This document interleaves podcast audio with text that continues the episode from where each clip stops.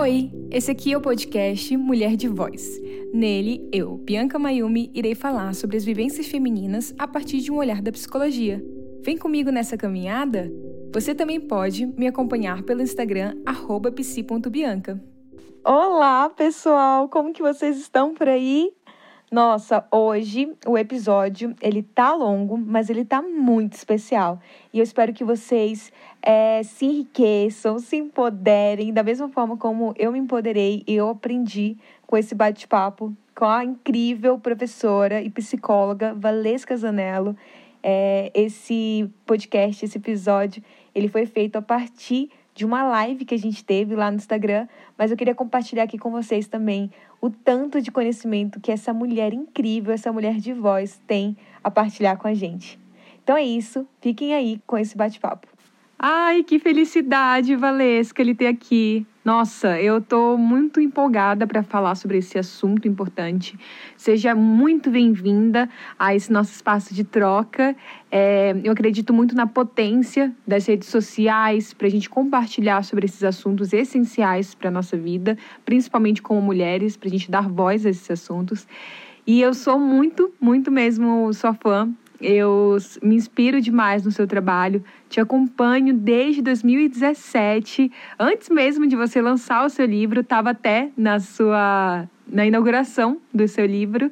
Tenho até a assinatura do seu livro, foi incrível. Que legal, você tá Foi lindo o lançamento, né? Sim, foi incrível. E agora eu gostaria de convidar você a se apresentar aqui para as pessoas do meu Instagram eu sei que muita gente já deve te conhecer, porque eu sempre falo sobre você, sempre te indico, mas fique à vontade. Tá bom. Então, eu sou a Valesca Zanello, sou professora aqui no Departamento de Psicologia Clínica da Universidade de Brasília, sou orientadora de mestrado e doutorado no programa de pós-graduação em Psicologia Clínica e Cultura e coordeno o grupo Saúde Mental e Gênero no CNPq. Sou formada em Psicologia e em Filosofia Dentro da uhum. filosofia, a minha especialidade é filosofia da linguagem. Então, minha tese de doutorado foi entre filosofia da linguagem e psicanálise.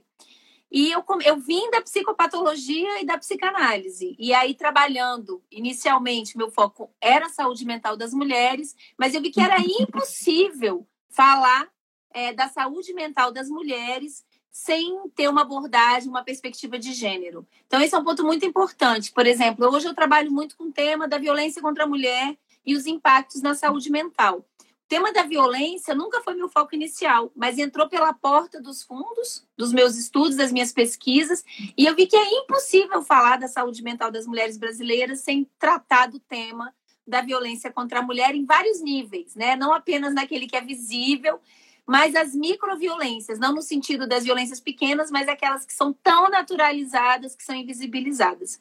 E, de um tempo para cá, tenho cada vez mais estudado as masculinidades, porque, enfim, os homens, né, a masculinidade no Brasil está bastante adoecida e é um vetor de adoecimento ruim para eles mesmos, mas pra, também para todo mundo que convive com eles. Então, realmente precisamos colocar as masculinidades na berlinda e talvez até vamos colocar aí, priorizar como um tema de saúde pública mesmo no Brasil.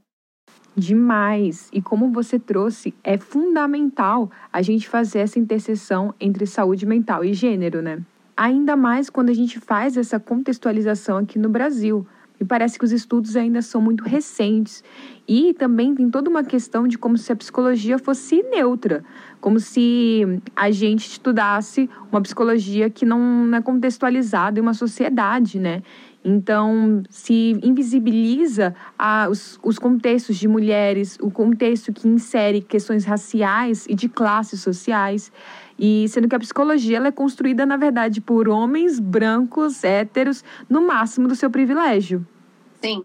Então, olha só, a perspectiva da saúde mental a partir de uma ótica de gênero, ela é incipiente não é só no Brasil, é internacionalmente também. Então, a gente uhum. tem um uhum. campo enorme aí para crescer e fazer pesquisas a partir dessa perspectiva.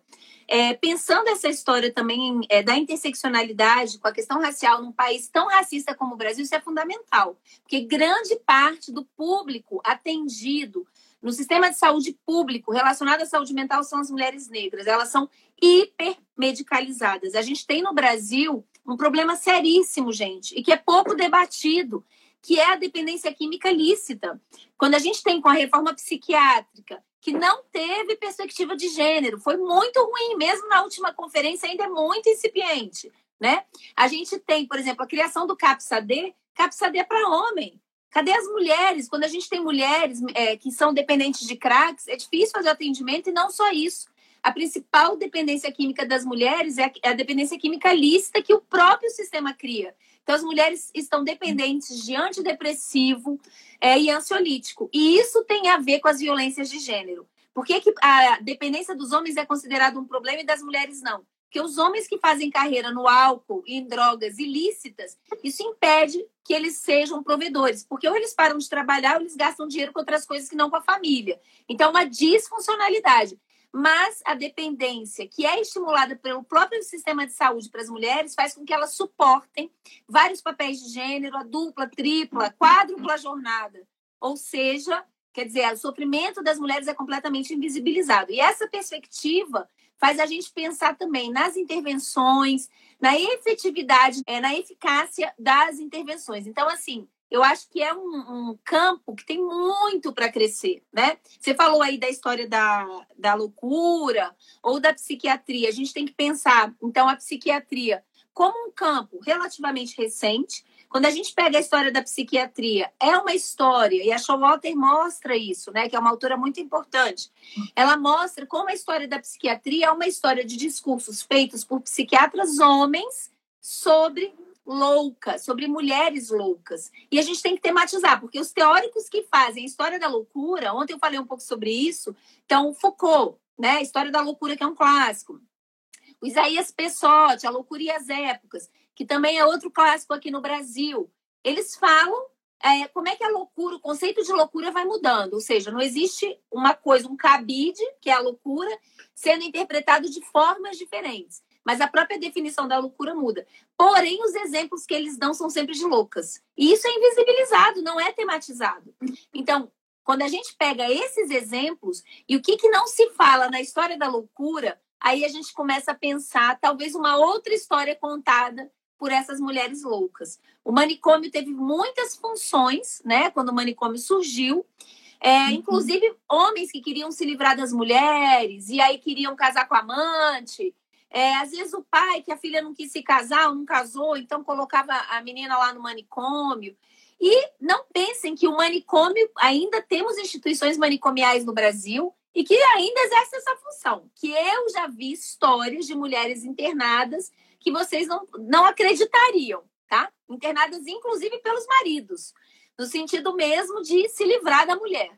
Então, assim, a gente poder resgatar a fala dessas mulheres, qualificar esses sofrimentos, entender muitas vezes o sintoma tido como sintoma psiquiátrico, como uma resposta plausível, plena de sentido, faz toda a diferença. E, principalmente, intervir nas situações de violência. E se a gente for falar de manicômio, a gente não precisa ir muito longe, né?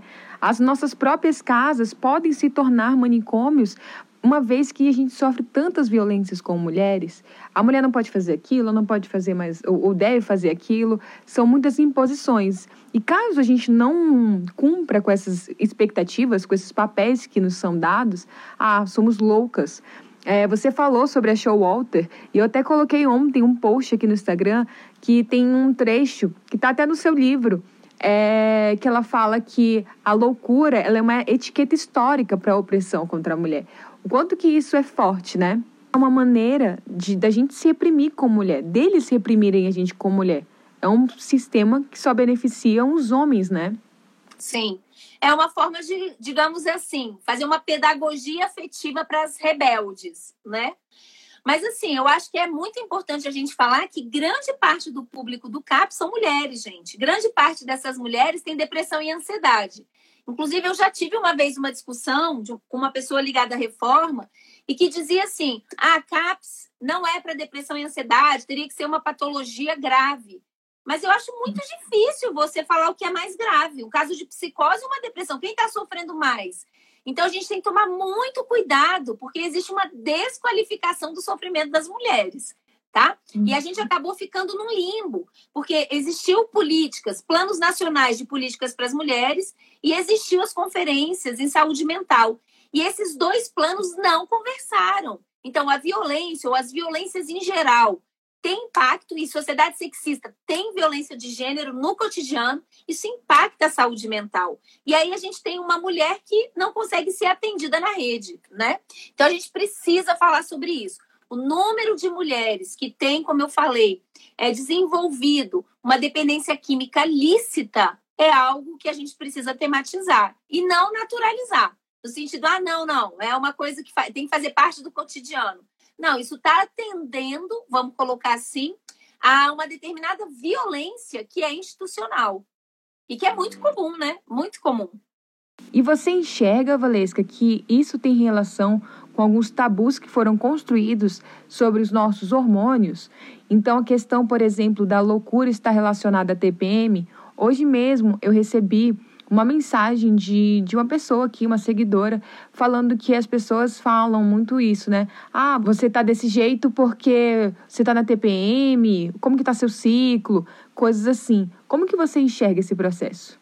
Bom, primeira coisa, gente, é, quando, se vocês jogarem, alguns anos atrás, uns três, quatro anos atrás, eu fiz um levantamento sobre o que tinha no Brasil sobre saúde mental e gênero. Quando vocês pegam os ambulatórios ou centros que dizem atender a saúde mental das mulheres, em geral é relacionado com o ciclo reprodutivo. Aí tem assim: atendimento à saúde da, é, mental da mulher puérpera, da mulher na menopausa. Então, isso mostra que existe uma biologização na compreensão que é predominante na compreensão da saúde mental das mulheres. Só que a gente tem que pensar o seguinte: olha só, o capitalismo é um sistema que pretende ter uma produção linear, ou seja, uma produção alta e constante. E a mulher tem um corpo que é cíclico. Então, se a gente pega, por exemplo, por que, que existe TPM? A TPM é uma criação cultural. A gente sempre teve mudança de hormônio. Só que em várias culturas, quando a mulher menstrua, ela pode ter uma vida diferente. Então, ela é retirada, ela vai para uma cabana, ela. Enfim, tem todo um ritual. Na nossa cultura, a gente é obrigada a manter uma constância, a dar conta de uma produtividade e isso leva à criação de vários sintomas que precisam ser compreendidos não como fruto do hormônio, mas como um estilo de vida que não cabe aos nossos corpos. Então, isso é muito importante, porque a tendência é exatamente silenciar essa cumplicidade e tentar é, levar um reducionismo biologizante. Né? Isso é uma forma de silenciar as mulheres. E outra coisa, Valesca, é que eu abri a caixinha de perguntas essa semana, perguntando para as pessoas o que elas gostariam de ouvir aqui na nossa conversa e sobre saúde mental e gênero.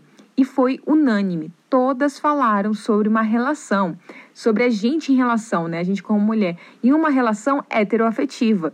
Então, é, perguntavam coisas como como eu lido sendo a ex-louca? Ou como que eu me relaciono com o meu ex? Uh, tinham também perguntas sobre a maternagem na relação heteroafetiva, sendo que tudo isso tem muita relação com os dispositivos que você apresenta, né? Sim, sim. Mas olha só, só antes da gente entrar nisso, também só para falar coisa do hormônio, isso também ocorre na maternidade, tá, gente? Tem aumentado a depressão pós-parto. E vão dizer, o médico vai dizer que você está com os hormônios enlouquecidos. Mas para para pensar se você não está com raiva, porque você se deu conta do lugar que você está sendo colocada, onde você tem que fazer tudo, enquanto o seu marido, o seu parceiro, continua levando a vida dele como se nada tivesse acontecido. Então, muito da depressão pós-parto tem a ver com mal-estar nesta maternidade que soterrou de tarefas e de responsabilidade às mulheres.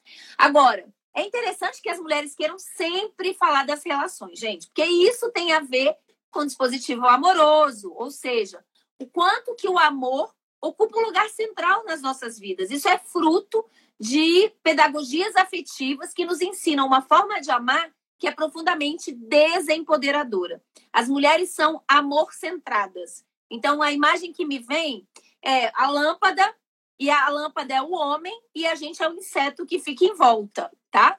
Isso é muito uhum. importante porque dentro desse dispositivo amoroso existe uma terceirização da autoestima. Gente, isso é muito triste. Nós, mulheres, não somos incentivadas a termos uma relação com a gente mesma dentro da solidão. sem se sentir solitária. E a metáfora que eu criei é que a gente se subjetiva na prateleira do amor. Então, imagine uma prateleira que vai ter lugares diferenciados. Quem está lá no pior lugar da prateleira são as mulheres negras, são as mulheres gordas, velhas, com deficiência, mulheres indígenas, né? Porque existe um ideal estético que foi construído no nosso país do começo do século passado para cá. Então, mas a prateleira ela é ruim para todas, porque ela elege o homem como avaliador físico e moral. Isso é muito importante, gente, porque mesmo quando uma mulher termina com o perebado, uma relação abusiva, ela se sente culpada. Porque ela pergunta assim: será que eu não poderia ter feito alguma coisa diferente? Será que se eu tivesse feito isso, ele teria mudado? Porque além da gente ser avaliada, a chancela da nossa mulheridade é ser escolhida na prateleira, também faz parte dessa exaltação da mulheridade conseguir transformar esse homem. Então, é o que nos ensina as tecnologias de gênero, né? A Bela e a Fera. Então, a menina se casa, linda, se casa com uma besta e transforma num príncipe encantado. Então, o cara fez carreira no álcool, mas você fazia o jantar que ele gostava, você usava calcinha bege. Gente, culpa a gente até pela calcinha que a gente usa. Os homens na nossa cultura aqui no Brasil são completamente desresponsabilizados em relação aos atos em relação aos afetos, tá? E a culpa mostra exatamente como esses dispositivos funcionam. Então, assim, é a forma de amar que a gente aprende que é péssima. E que faz isso, o amor, então, ser algo central. Não que o amor não possa ser bom, tá, gente? Uma coisa é eu encontrar alguém, ter uma relação legal, resolver viver com essa pessoa. Outra coisa é precisar ter alguém para estar tá bem. Isso é o dispositivo amoroso. E isso coloca a gente numa vulnerabilidade que é o quê? Qual é o nosso botão, nosso gatilho? Ser escolhida tá? Então, aí, para mulher, a mulherada que está nos assistindo, se você está funcionando no dispositivo amoroso, nós passa qualquer cara e começa todo dia, te leva um bombonzinho aí onde você trabalha. Você achava ele perebado. E perebado pode ser físico, existencial, moral, qualquer esfera. Aí você começa a falar: nossa, gente, Bianca, ele é até legal, ele é bonitinho, gente. Você se encanta pelo encantamento do homem. Isso é muito importante, porque é o encantamento dele que te faz sentir com valor. É isso que eu chamo, então, de uma autoestima terceirizada. Eu preciso ser desejada, me sentir escolhida na prateleira para me sentir chancelada no valor da minha mulheridade. E isso é o desempoderamento total, porque qualquer perebado passa a ter chance. Só fica sozinho se ele quiser, gente. Vejam o exemplo do Bruno, goleiro feminicida, de 500 cartas para ter íntima. Agora, se a gente for ali, por exemplo, no presídio feminino, ninguém visita, né? Então, o homem no Brasil lucra, lucra muito. A gente fornece para os homens a água e o humus. E eles são a planta e crescem. Enquanto a gente está lá amando os homens, os homens estão fazendo tudo o que eles querem, investindo nos projetos, cuidando da vida deles. É um amor incondicional. Não que a gente ame o homem, mas a gente precisa sustentar essa, esse reconhecimento do ser escolhida. Por isso que quando as mulheres brigam por causa de um homem, tem muito homem que se convence, ah, sou o the best. Ainda mais se for homem, branco, hétero, cis, autoestima delirante, né? Muito comum isso. Mas veja, as mulheres lutam é pelo reconhecimento de ser escolhida. Se a gente começa a identificar isso, a gente pode então ir que o amor vai ser uma opção caso apareça alguém legal. Mas se não aparecer, dá para curtir muito a vida, e dá para ser feliz avulsa. O que eu ia te falar também, Valesca, da sua fala de agora, é que o homem como centro também impacta nas nossas relações, não só com ele, mas com outras mulheres. Então, eu gosto muito de trazer o exemplo da ex-louca. Então, a gente se relaciona com o cara, na hora ele começa a falar várias coisas dessa ex-louca até então, e a gente se afasta, a gente fala, eu que não quero ficar amiga dessa ex-louca, né? Tô longe. E aí a gente acha que tudo que ela faz, tudo que ela fala é loucura. Até que a gente vira ex-louca, porque a gente é atual ex. E aí a gente se depara, se questiona, né, também. Ué, será que tudo aquilo que aquela ex-louca até então falava não é loucura, era grande verdade? Isso faz com que a gente não conheça a verdade sobre esse homem. Então ele sempre está num lugar muito calmo, muito tranquilo de privilégio, né? Ele vai enganando, ele vai mostrando as facetas que ele quer e aí a gente, como mulher, não se encontra, não discute e fala: peraí, ele também fez isso comigo.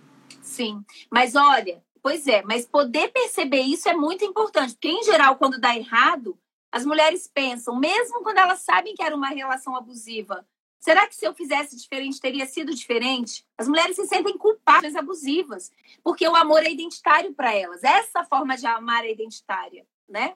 Então eu acho que é muito importante descolonizar os afetos. Freud tem uma ideia que eu acho muito importante, que eu sempre uso, que é o seguinte: para psicanálise você não combate o sintoma. Então, assim, se você tem um cara, uma pessoa que está andando de muleta, você não vai lá e arranca a muleta você fortalece a perna, de modo que aquela muleta vai deixar de ser necessária. Da mesma uhum. maneira, você não combate o dispositivo amoroso. Você vai trabalhando, descolonizando os afetos, de modo que vai havendo um descentramento. E aquele homem passa a ser uma das coisas importantes na sua vida e não a coisa importante. Só que saibam, quando isso acontece, isso também leva a uma mudança da relação. Porque os homens estão tão acostumados a serem o centro das nossas vidas que, quando eles são apenas uma das coisas importantes, eles entram em crise e começam a se sentir desimportantes. Então, essa é uma frase do livro que eu sempre repito, eu gosto muito, e que diz o seguinte: que na nossa cultura, os homens aprendem a amar muitas coisas e nós, mulheres, aprendemos a amar os homens. Não pode dar certo, gente. Não pode dar certo, né?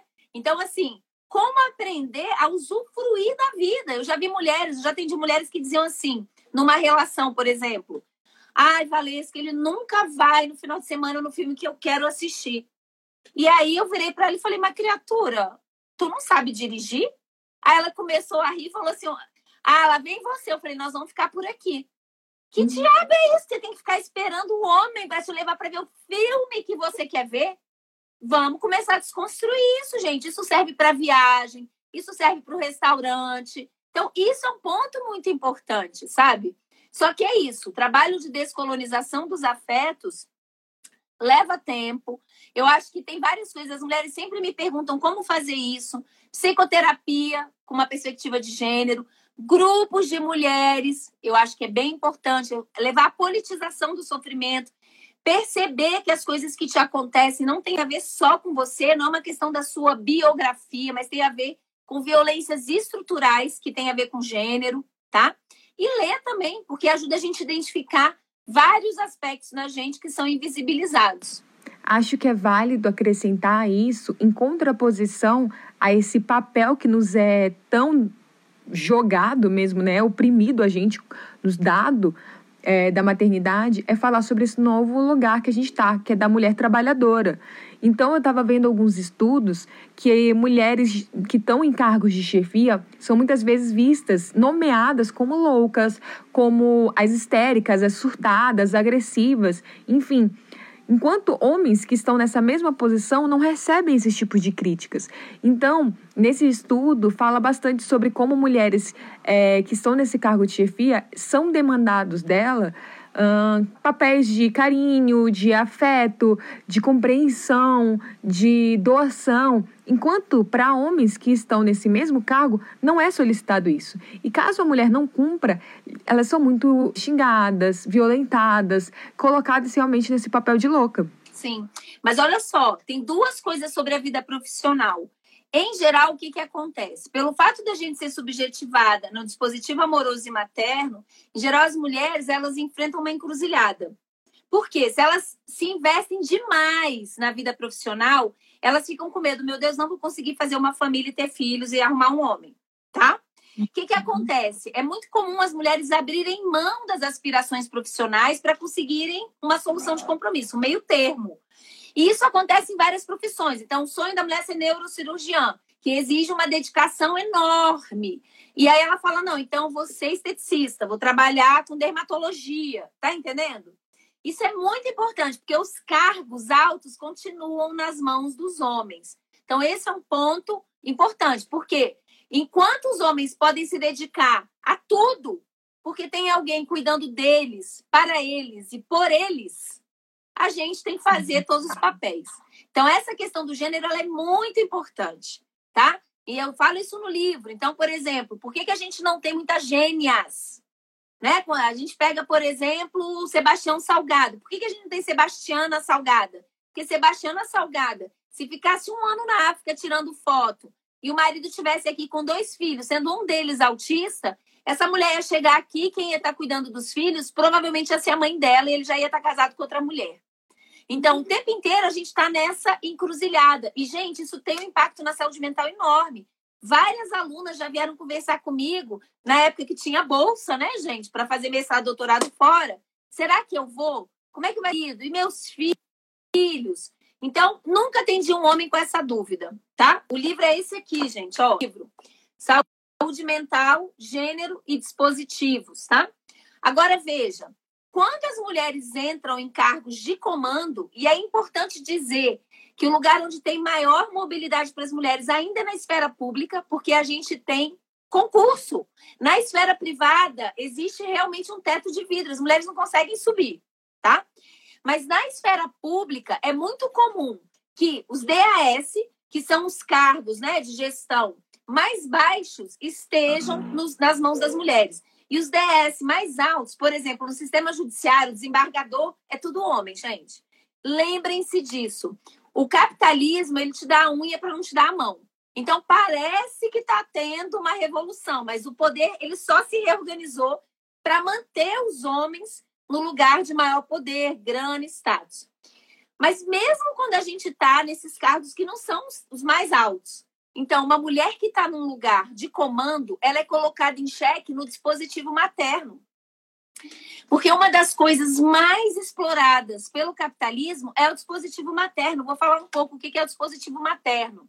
Dispositivo uhum. materno, gente, tem a ver com a criação de um borramento ideológico que aconteceu do século XVIII para cá, uma mistura entre a capacidade de procriar e de cuidar. A capacidade de cuidar é humana, qualquer ser humano é capaz de cuidar.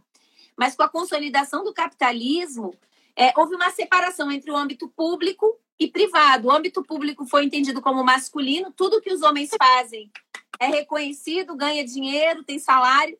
E as mulheres, pelo fato de sermos portadoras de útero, foi naturalizada a ideia de que a gente cuida de uma forma vocacional, é vocação, é por amor. E isso nos levou a ser muito ligadas, então, à esfera privada, cuidar dos filhos e à domesticidade. Mas veja, a base do dispositivo materno, pensem nisso como uma configuração da cultura em relação às emocionalidades. Tem a ver com heterocentramento. O que quer dizer isso? Quer dizer que a cultura, existem pedagogias afetivas fortes que nos ensinam a sempre priorizar a necessidade, o interesse e a vontade dos outros. Então, desde que a gente é pequena, a gente aprende que primeiro deve ser o outro, segundo o outro, terceiro o outro, décimo eu. E os homens? Tornar-se homem no Brasil é marcado pelo egocentramento. Então, o que, que os homens aprendem? Primeiro eu, segundo eu, terceiro, décimo os outros. As mulheres têm muita dificuldade em dizer não, em se priorizar. Então, quando você está num cargo de poder, os homens querem continuar usufruindo do dispositivo materno. Se você coloca limite, se você dá ordem, você é vista como uma megera. Um homem não, um homem é visto como um cara de pulso, que coloca regra. Isso é muito importante. A gente sempre é visto desde um lugar simbólico e social que a gente ocupa. Em sociedades sexistas e racistas, isso vai ser sempre atravessado pelo gênero, e pela raça, tá? Se é difícil para uma mulher branca, para uma mulher negra, é pior ainda, é muita audácia. Porque dentro do dispositivo materno, gente, a gente tem que pensar o seguinte: a economia, como a gente vê aí, a, o Ministério da Economia, discute grana, o visível. Mas sustentando a economia visível, existe uma economia da ordem do invisível, que é a economia do cuidado. Então, no Brasil hoje, a gente tem um grupo que cuida muito, dá cuidado, presta serviço de cuidado e recebe pouco cuidado. E a gente tem um grupo que recebe muito cuidado e cuida muito pouco e muito mal. Quem é que mais dá cuidado e não recebe cuidado? Mulheres negras. E quem mais recebe cuidado e menos dá cuidado? Homens brancos, cis, hétero, classe média. Isso é importante. Porque se, é, se já se espera essa gente ser sempre priorizar os outros, de estar disponível, de ser boazinha, blá blá blá. Para as mulheres em geral, para as mulheres negras, isso ainda é muito mais intensificado, tá? Então, esse é um ponto importante. Agora, para as mulheres que estão nesse lugar, ou para quem tem amigas ou colegas de trabalho, a gente tem que começar é, a pensar em como se organizar enquanto mulheres. Se você estiver num grupo, numa reunião do seu trabalho, e um cara fizer o tal do macho palestrinho, o mansplaining, é muito mais difícil para a mulher que está sofrendo esse ataque falar. Então, diga você, oh, você está explicando para especialista ou você está cortando a fulaninha. Eu queria acabar de ouvir o que ela tem para dizer, tá? Então, assim, vamos começar a, a, revolucionar a relação entre as mulheres. Eu acho que isso é muito importante, porque a prateleira do amor nos faz nos subjetivarmos numa relação umas com as outras pela rivalidade. E quem mais lucra com essa rivalidade são os homens. Não se esqueçam disso, tá? Você vai ver lá a ex ou atual brigando por um perebado. E vocês vão achar assim, pô, deve ser o Brad Pitt. E não é um perebado. Só que se esse cara, se ainda mais for branco, hétero, cis, ele se acha o Brad Pitt. Então, assim, desconstruir essas relações de rivalidade, gente, é subversivo. E a gente precisa fazer isso pautado no sexismo e no racismo. Existe, né? É o pacto narcísico também das pessoas brancas. Da mesma maneira, isso serve para os homens também. Como é que é importante a participação de todos nós, quebrando, né? Vamos colocar assim, essa repetição dessa forma de funcionamento do sexismo e do racismo na nossa sociedade. Isso está no nosso cotidiano. Então, inclusive isso do Brad Pitt, você fala bastante né, nas suas palestras e a gente pode contextualizar aqui para o Brasil com o Rodrigo Hilbert, que todo mundo fala que cara incrível, faz tudo. E ele só está sendo um, um pai, um esposo, como deveria ser naturalizado, né? E a gente sente, né, que a gente tem que amar esse cara para sempre, que a gente tem que, ou caso ele não seja esse Brad Pitt todo, a gente tem que transformar ele no Brad Pitt, né? Nesse Rodrigo Hilbert. Então, ou ele é, e dessa forma, ele sendo, a gente tem que amar, ser devota desse cara, ou a gente tem que o transformar, porque a responsabilidade é nossa. Então a gente pode voltar até para a questão das tecnologias de gênero e trazer o grande exemplo frente a isso, que são as músicas sertanejas, que trazem né, esse lugar da mulher como transformação para esse homem. Sim. Mas veja, isso é muito importante. O amor é identitário para o homem, para a mulher, como não é para o homem. Então, assim, a, a, o valor da nossa mulheridade é ser escolhida e manter-se escolhida, ou seja, manter a relação. Quando uma relação termina, sempre se pergunta o que, que essa mulher não fez. Né? Poxa, ele trabalhava até tarde. Você também não interessa. E ela nunca fazia sopinha que ele gostava. Ficava pegando no pé só porque ele gostava da cervejinha. Não botava a calcinha que ele gostava. Então, assim, isso é muito importante, porque os homens vão ser desresponsabilizados, tá? E aí, eu acho que essa é uma questão importante, né? Porque isso, na verdade, isso coloca em xeque identitariamente a mulher. Por isso que mulheres persistem nessas relações abusivas. Terminar uma relação é fracassar como mulher, mesmo quando a relação é abusiva, mesmo quando a relação é ruim, né? Então, uhum. Então, assim, para os homens, os homens sofrem com amor? Claro, gente, tomar um toco é ruim para todo mundo. Mas o homem não é demandado identitariamente por um término. Esse é um ponto importante. E o mais importante, o homem não sofre quando não está amando. Muito pelo contrário, ele vive a vida, ele vai viajar, ele toma cerveja. Nós, mulheres, sofremos quando não estamos numa relação. Nossa, o que, que eu escuto no consultório? Tipo, nossa, tem dois anos que ninguém se interessa por mim. Tô feia, tô velha, tô acabada, a última vai lá para baixo. Porque se eu não tô conseguindo provocar esse desejo de ser escolhida por alguém, então o problema está comigo. Esse é um ponto muito importante. Inclusive, os homens, quando quedam, né, quando caem apaixonados, isso para eles é um problema na masculinidade, porque a masculinidade no Brasil hegemônica ela é muito pautada na ideia de controle e domínio. O que, é um homem apaixonado? Um homem apaixonado é um homem que perdeu o controle sobre si mesmo. Ele está sendo controlado por um sentimento, coisa de mulherzinha. E pior ainda, controlado por uma mulher. Então, geralmente, esse homem vai ser motivo de gozação, de escárnio, de bullying dentro da casa dos homens, tá? Pelo contrário, para os homens, estar apaixonado é uma tragédia.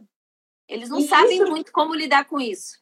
E isso é algo que já vem sendo instituído há anos, né? Não é de agora. E muito menos é algo que é natural. Ou seja, que a gente já nasceu, algo que é biológico.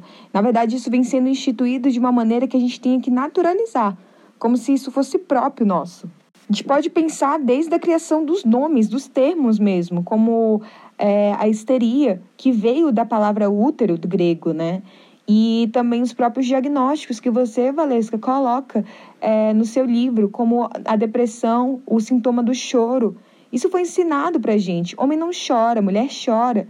Então, desde então, desde esses termos que se usam, desses diagnósticos, a gente, como mulher, já é a grande adoecida.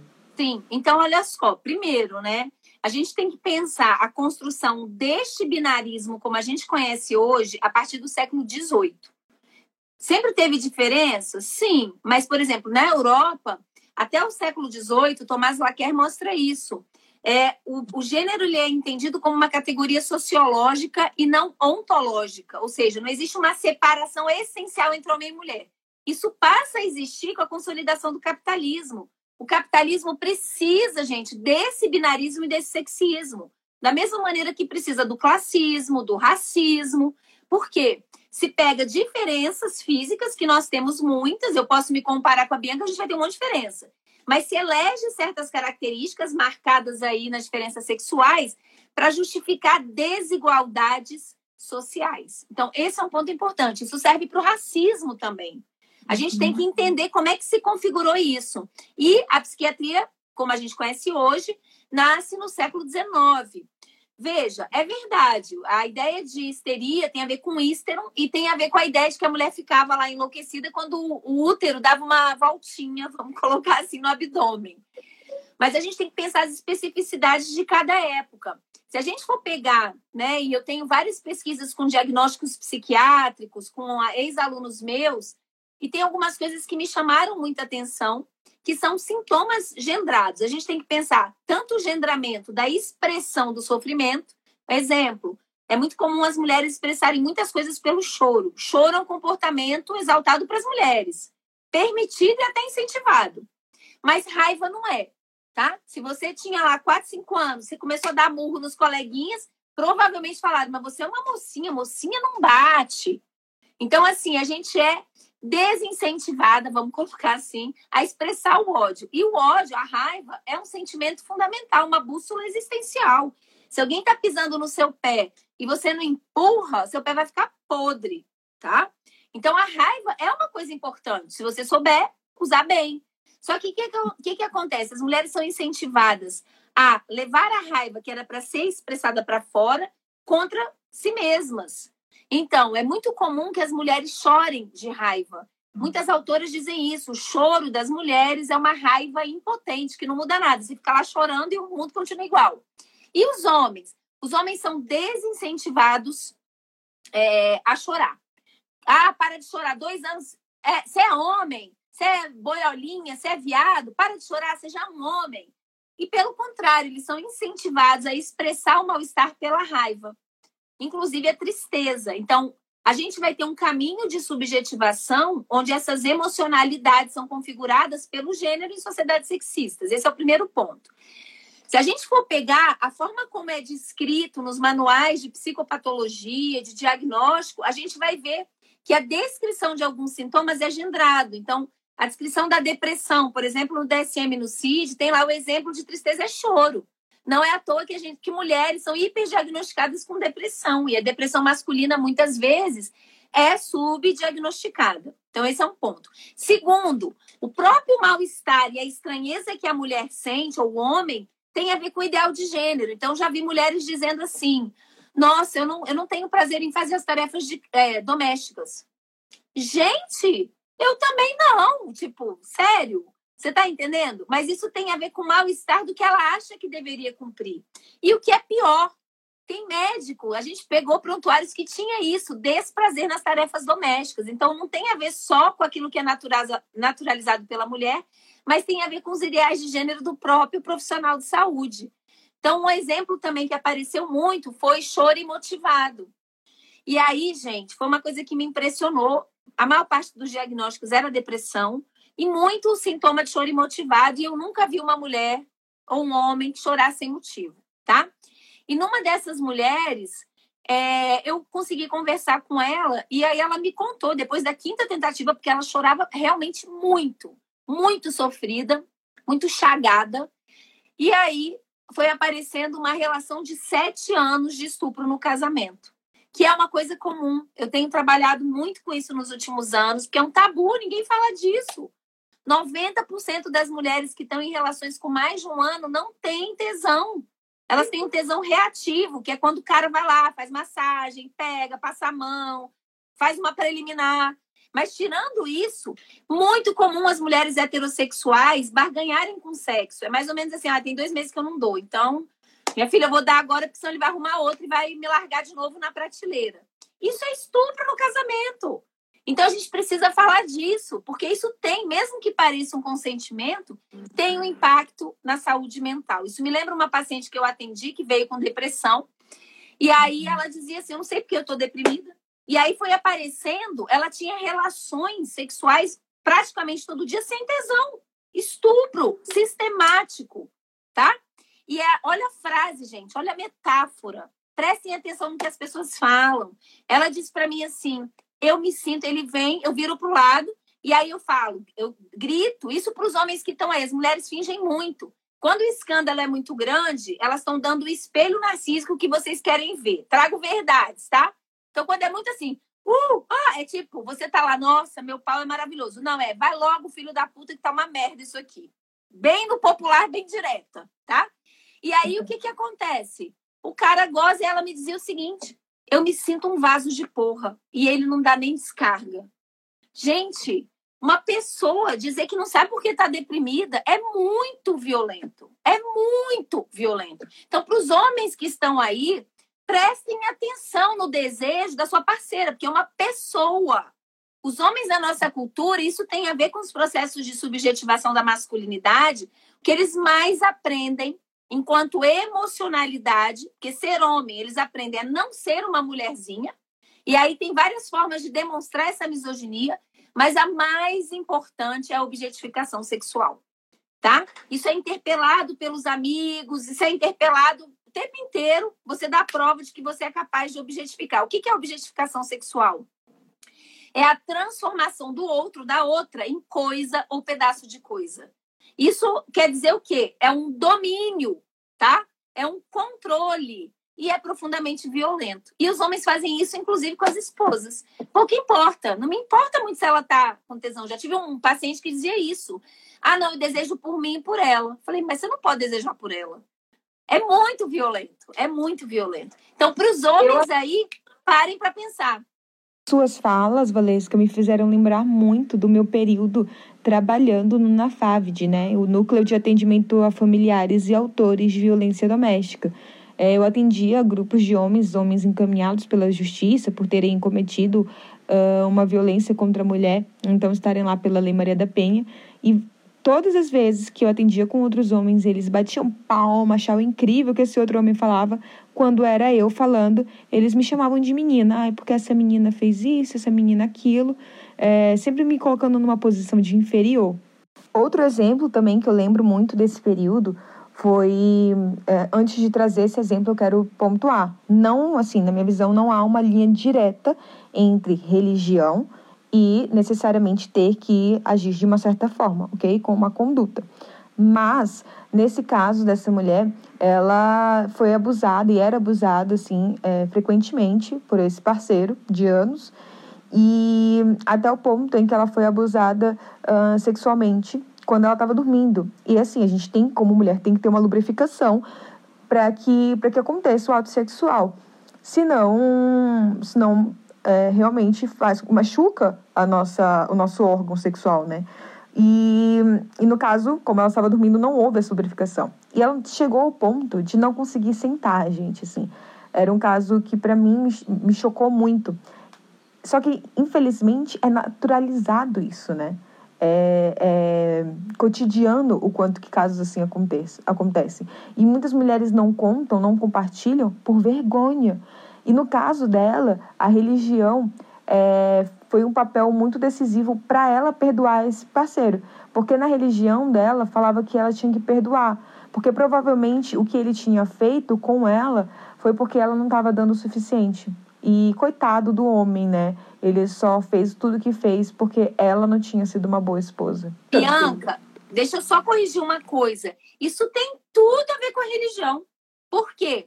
Olha só, isso tem a ver. Gente, tudo isso que eu estou falando do dispositivo amoroso e materno, leia um livro, que lá eu explico como é que se constituiu historicamente. Mas vejam, isso, essa ideia do estupro no casamento, isso tem a ver com o processo de colonização. Então, o uhum. catolicismo veio através da colonização portuguesa. E o que se pregava era a ideia de débito conjugal. Então, assim, para vocês terem uma ideia, tem documentos que mostram o seguinte: é tosco, gente, é tosco. A ideia, a ideia de débito conjugal é uma apanagem, é um direito dos homens. Então, haviam documentos, havia documentos da igreja que diziam assim que dor de cabeça, febre, não é motivo para a mulher não querer dar. Vocês sabiam disso? Para vocês terem ideia, o estupro no casamento passou a ser reconhecido pelo Estado como violência pela própria Lei Maria da Penha recentemente. Então, esse é um ponto importante. Só que vejam, a lei mudou, mas a cultura não.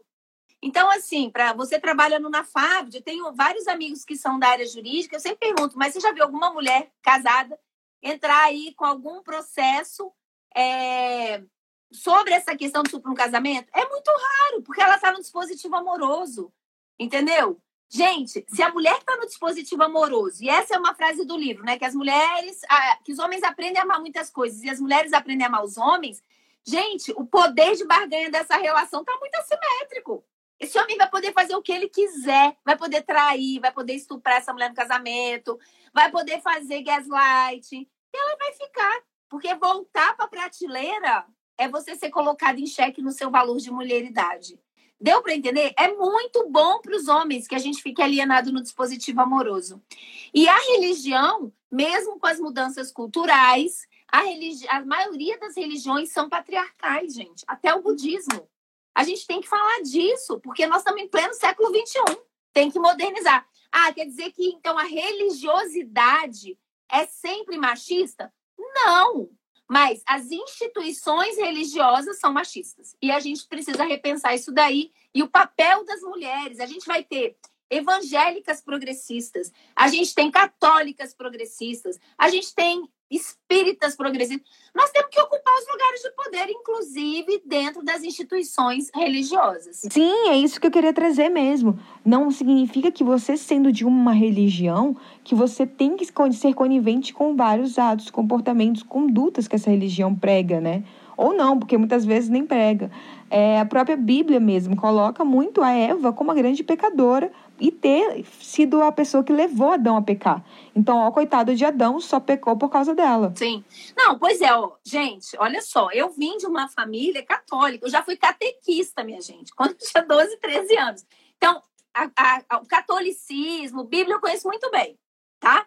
Só para dizer o seguinte, a bem, a versão, ela é muito recente. Quando o catolicismo, o cristianismo surgiu, e aí já participei de grupos, quando eu era estudante de filosofia, existiam muitos grupos cristãos. O que, que quer dizer católico? Católico quer dizer universal.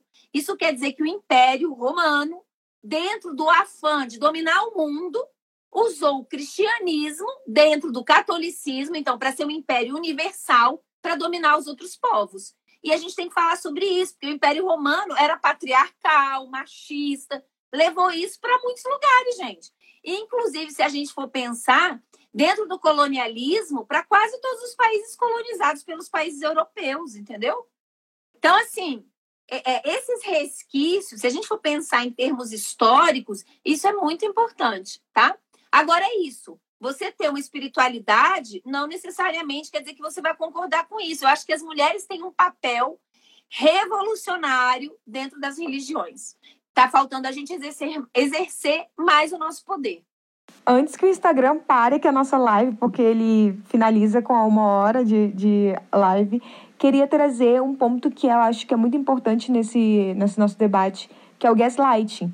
Então, que surgiu a partir do filme, do próprio nome, e que a gente começou a nomear, na verdade, só por agora, mas já é um fenômeno que acontece há décadas, séculos, enfim, há muito tempo. É o ato violento, né, violência psicológica, de fazer com que a gente comece a duvidar da nossa própria sanidade mental. Então, é bem complexo como eu recebo isso bastante na própria clínica, assim, mulheres, clientes que vêm e falam, Bianca, eu tô ficando louca, isso aconteceu mesmo, e elas tendo que buscar essa reafirmação no outro. O quanto que isso é sério? Olha só, isso é muito importante, Bianca, porque quando eu fiz a pesquisa, e aí para as mulheres que estão aí, assistam a live que eu fiz sobre os grupos de WhatsApp masculinos, que não vai dar tempo da gente falar, mas tá lá no meu canal do YouTube. E preparem o estômago, porque é nojento, tá? E para os homens também assistam para ver um pouco o reflexo no espelho. Mas isso me chamou a atenção. Ser capaz de fazer gaslighting é uma performance desejável na casa dos homens. Então, isso me lembra é, uma meme que foi compartilhada, que era o seguinte: era uma mulher de costas, assim, uhum. e dava para ver a polpa da bunda. Ela tava com o short enfiado na bunda. E aí, na frente de uma Kombi. E aí, o cara mandava um áudio, era um senhor. Aí ele dizia assim, gente, kkkkkk. Eu tava aqui no calçadão com a fulana, a esposa, e passou essa mulher aí. E aí ela começou a dar chilique, ficar com ódio, de ciúmes e tal, falando que eu tava olhando para a bunda da mulher, e eu disse que não. Eu estava olhando para a Kombi porque eu nunca vi uma Kombi com roda de Opala. E aí todo mundo riu. Ou seja, ela percebeu a falta de respeito do cara, entendeu? Nomeou e ele disse: quem é que vai saber o que é uma roda de Opala? E fez ela fazer papel de louca. Eu já vi muitas mulheres que entram na carreira do ansiolítico e do antidepressivo por violências como essa. Isso leva a mulher a desconfiar da própria percepção, a não se autorizar. Por isso, gente, e aí não esperem os parceiros de vocês mudarem. Se vocês casaram com um perebado, a chance de morrer com um perebadão é alta, altíssima. Aquela história lá da Bela e a Fera, aquilo ali é história para boi dormir. O cara tem que querer muito ir para terapia, se, ah, digamos, se esforçar demais. Então, invistam em vocês, no descentramento desse dispositivo amoroso. Porque se vocês contarem com vocês, vocês têm opção. Se o cara não for legal, ó, beijas, tá? Estar avulsa não é ruim. Pelo contrário, o que as pesquisas mostram é que países sexistas como o Brasil, o casamento é um fator de risco para a saúde mental. Mulheres casadas têm muito mais depressão e ansiedade, exatamente porque as relações são assimétricas, tem a ver com dispositivo amoroso. A gente dá mil e recebe dez. E quem de nós recebe aí cem, a gente acha que tirou sorte grande tá? Então, quando você precisa ser escolhida, ser chancelada e mantida na escolha, aí, gente, é o desempoderamento total. Esse homem faz o que quiser com você. E não se esqueçam, os homens lucram com dispositivo amoroso e materno. Para eles está muito cômodo. Até porque se você começar a tretar, ele vai olhar para o lado ou tanto de dispositivo é, amoroso à minha disposição. Entendeu? Então a gente precisa falar dessas questões. E que a gente continue, né, Valesca? Assim, continue juntos, continue estudando, dando voz, continue criando é, e possibilitando cientistas mulheres, pesquisadoras mulheres, que a gente precisa ter esses lugares de voz e de estudo, sim, sobre. Então é isso. Só tenho a agradecer você. Foi incrível. Eu que agradeço, querida. Foi, foi ótimo, adorei. Esse papo, ó, rende. Mas foi ótimo, obrigada pelo convite. E aí, estamos juntas. Estamos super juntas e outras mulheres também. E para quem trabalha na saúde mental e para as amigas aí que tem alguma amiga que tipo tá sendo tratada como louca, passem a qualificar a fala das mulheres, gente. Isso é muito importante. Então, descentramento do dispositivo amoroso e materno e reconstrução de uma qualidade legal de relação com as outras mulheres porque isso leva a gente a politizar o sofrimento, a ter consciência de gênero e a gente esvazia o poder que os homens têm desse centramento nas nossas vidas, tá? Muito obrigada, gente. É isso. Um, um beijo. beijo, querida. Tchau, gente. tchau, tchau, gente. Beijo. Essas reflexões foram feitas com muito carinho e respeito por uma mulher de voz. Se você gostou, siga esse podcast. Te espero na próxima.